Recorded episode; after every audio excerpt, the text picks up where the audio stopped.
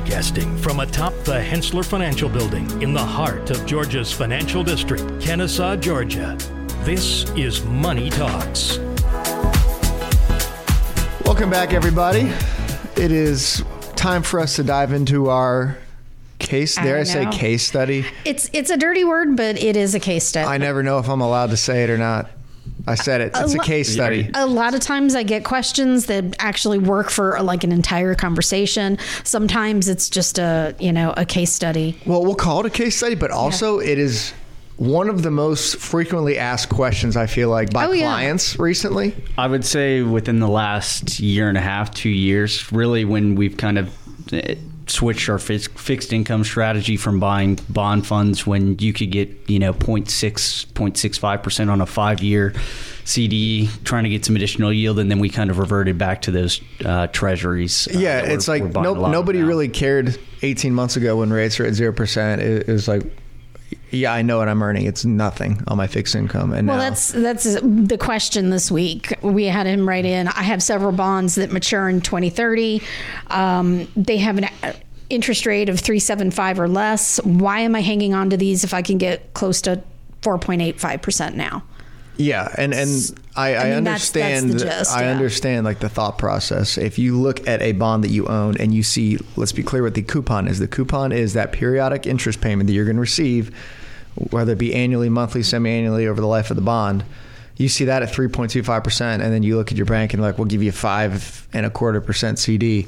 The natural thought is, well, why would I not just sell this that I'm in my mind only earning 3 and a mm-hmm. quarter percent on and buy something I can because five the, and a quarter percent. The on? coupon rate's what's advertised, correct?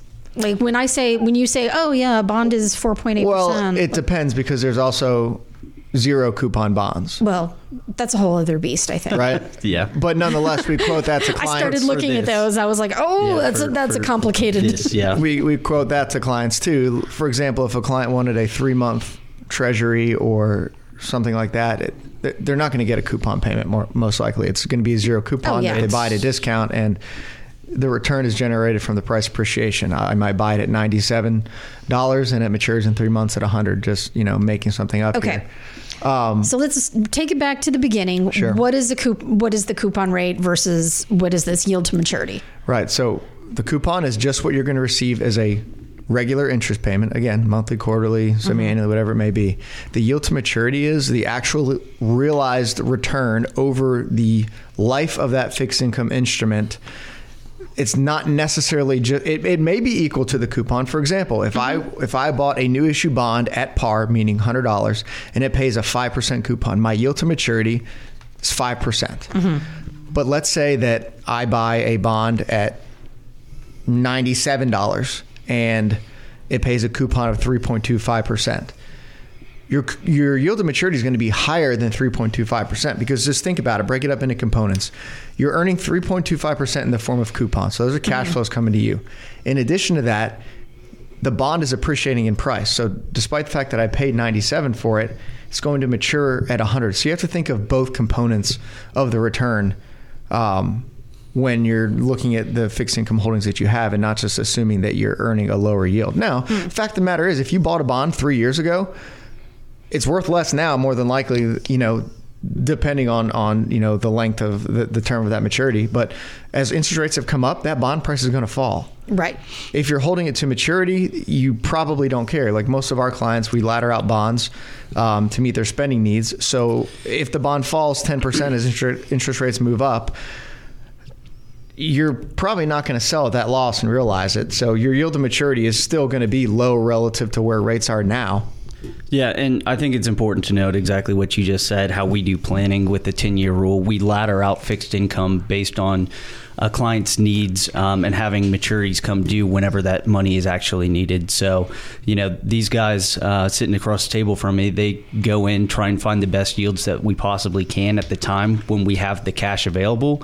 Um, and obviously, in a situation, again, like two years ago, um, we may be buying bond funds because interest rates are paying absolutely nothing versus right now where we can almost go out for a full 10 year. I think we are going out a full 10 years Yeah. worth of um, maturities because we can get about, what did you say earlier? I- uh, Jacob? well, four, four and a half percent. you can get close 10-year. to 5% Yeah, now. Exactly. And that's what a 22 year high, I believe, on the fixed income rates for the um, risk free assets. Yeah, and, and I think the final point to make um, is that the question comes up a lot. Well, why don't I sell the bonds that I own and buy higher yielding ones? Well, especially in the case of treasuries, the treasury market is probably the most efficient market that there is. In order for you to do that, you're going to have to sell your current bond at less than what you pay. So you're taking a loss. So you'd be just as it's you would end up no different selling your bond today at a loss and buying one with a higher yield to maturity because the proceeds you're receiving from it are less than if you just you know went out and it's a zero sum game. Is effectively what I'm trying to say. Yeah. You're not making you're not coming out any better by selling the bond that you have and buying at a higher yield to maturity as you are just holding that bond at its at its current uh, you know coupon and, and price. Don't we just? I know that's I mean, I think confusing. like. Yeah, but I also kind of like you know not being you know either in the planning or the research department. I you know I see the marketing and we say hold bonds to maturity, hold bonds to maturity. If that's all you've been taught. You really don't understand the bond market, you know, because I'm thinking bonds. Oh, I go, I buy a government bond, and, you know, in 10 years, I get my money back, and I got all this interest in the meantime. And that's all I think. I don't realize how much trading there is in the bonds when the prices go down, when interest rates go up. And Yeah, if you look at your Like, statement, your bond goes down in price. There's- Yeah. I think that's a fair point, Colin, because there's this misconception that Yeah. I'm not my, my bond value is not going to change. Your bond value will change if you hold it to maturity. You won't. You don't in see the it. end realize it. But if you look at your statement every month, you're absolutely going to lose money Yeah. when interest rates rise. Yeah, it's basically a seesaw. So yields change over time across the curve based on expectations for economic conditions or monetary policy or fiscal mm-hmm. policy. They're changing daily. You know, these bond traders are trading all around the world and like Nick said it's the most liquid market. So basically you're buying a bond initially at a certain yield, but if the prevailing yield changes, if it goes higher, then the price of the bond that you just bought goes down. That's right. You have to If the- compensate for that difference in Right. yield. And if the prevailing yield goes lower, then the price of your bond goes higher.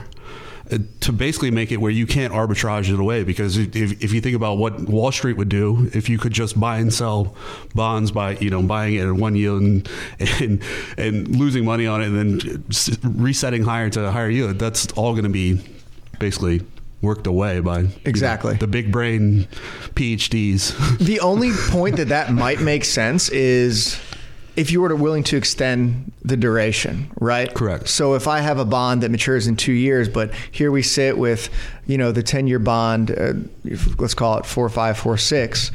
If if I am able to take those assets and say I don't need them for that period of time, and and and want to extend duration, or even if I have the expectation that interest rates are going to go lower over that period, I may say I'll trade off now and sell this bond that's maturing in two years and extend my duration at you know a four and a half percent yield and and lock that in for a longer period of time. That there's situations where it can make sense like that, but if it, in a like for like scenario, Yeah, because we used to say when when the rates were so ridiculously low, we were like, "Oh, keep duration short, reinvest hopefully when rates are higher."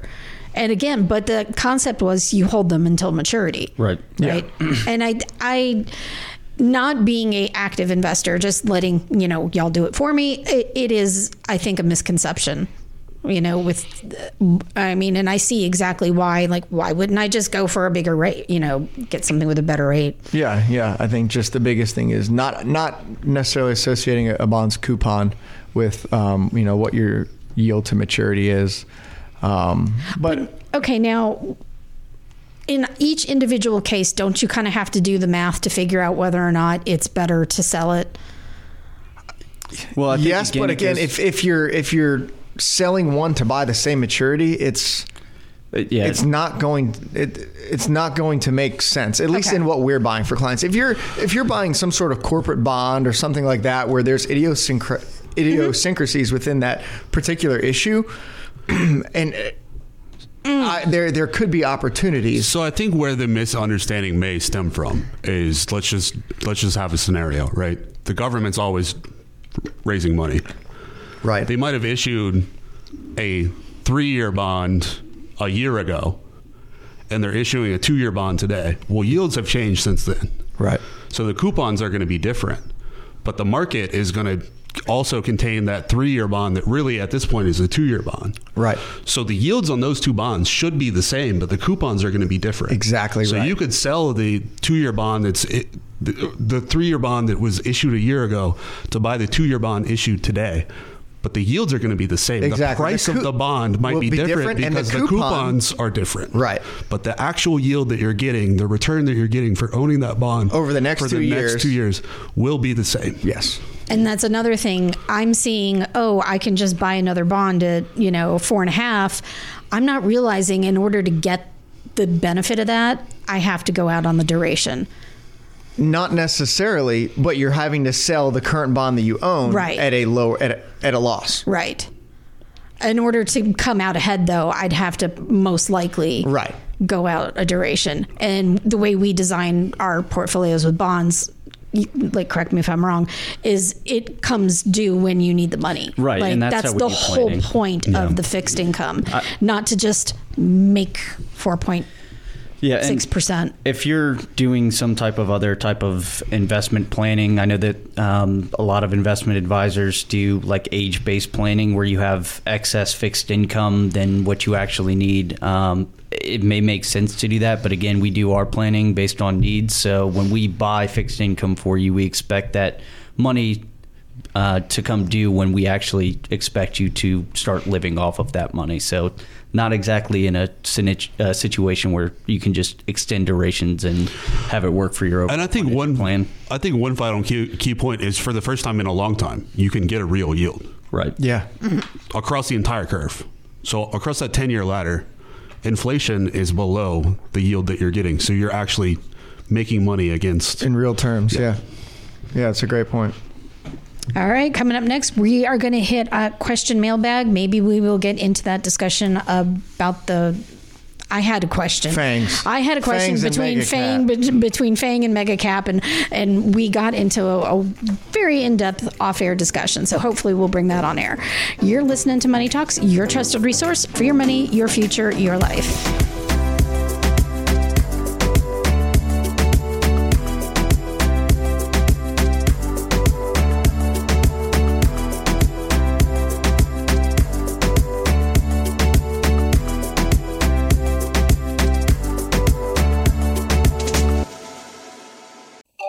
Material presented is from sources believed to be reliable and current, but accuracy cannot be guaranteed. The contents are intended for general information purposes only. Information provided should not be the sole basis in making any decision and is not intended to replace the advice of qualified professionals, such as tax consultants, insurance advisor, or attorney. Although this material is designed to provide accurate and authoritative information with respect to the subject matter, it may not apply in all situations. This is not to be construed as an offer to buy or sell any financial instruments. It is not our intention to state, indicate, or imply in any manner that current or past results are indicative of future profitability or expectations. Portfolio holdings discussed are subject to change. There is no guarantee that in the future these securities will be held in the Henssler accounts. As with all investments, there are associated inherent risks. Please obtain and review all financial material carefully before investing. Henssler is not licensed to offer or sell insurance products. This overview is not to be construed as an offer to purchase any insurance products.